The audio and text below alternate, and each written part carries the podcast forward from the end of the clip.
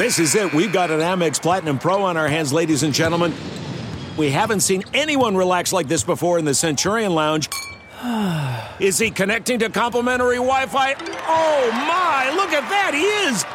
And you will not believe where he's going next. The Amex dedicated card member entrance for the win! Unbelievable! When you get travel perks with Amex Platinum, you're part of the action. That's the powerful backing of American Express. Terms apply. Learn more at americanexpress.com slash with Amex. New from Pure Hoops Media. 30 questions in 30 days leading up to opening night. After a wild summer, it's time to toss the chalk in the air and fire up your favorite lineup music and pyrotechnics. But don't try this at home.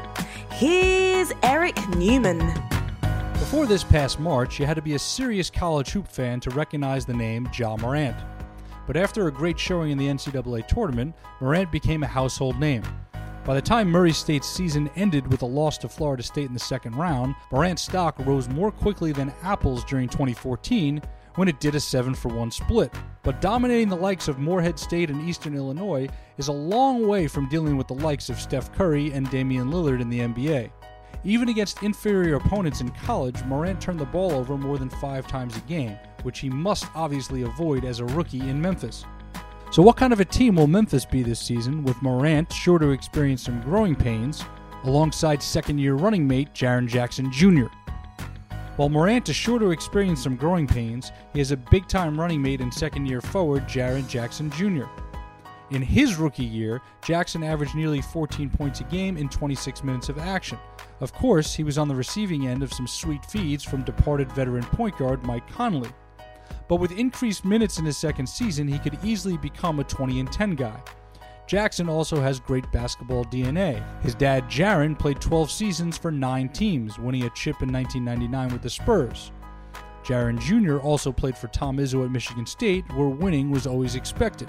Ja and Jaren will be boasted by two other newcomers, Jae Crowder and Josh Jackson, who both have something to prove. If those four take the court together with Jonas Valanciunas at center, they'll have five guys with the first initial of J on the floor, an unofficial record. And hopefully, they'll even make more than a few, well, J's. All humor aside, few, if any, will see this team making the playoffs in the Wild Western Conference. But one thing Memphis fans can look forward to is some spectacular action involving the passing of Morant and the scoring of Jackson. While that may not translate to more than 25 wins, it will at least make the Grizz a must watch on NBA League Pass this season. 30 Questions is a production of Pure Hoops Media.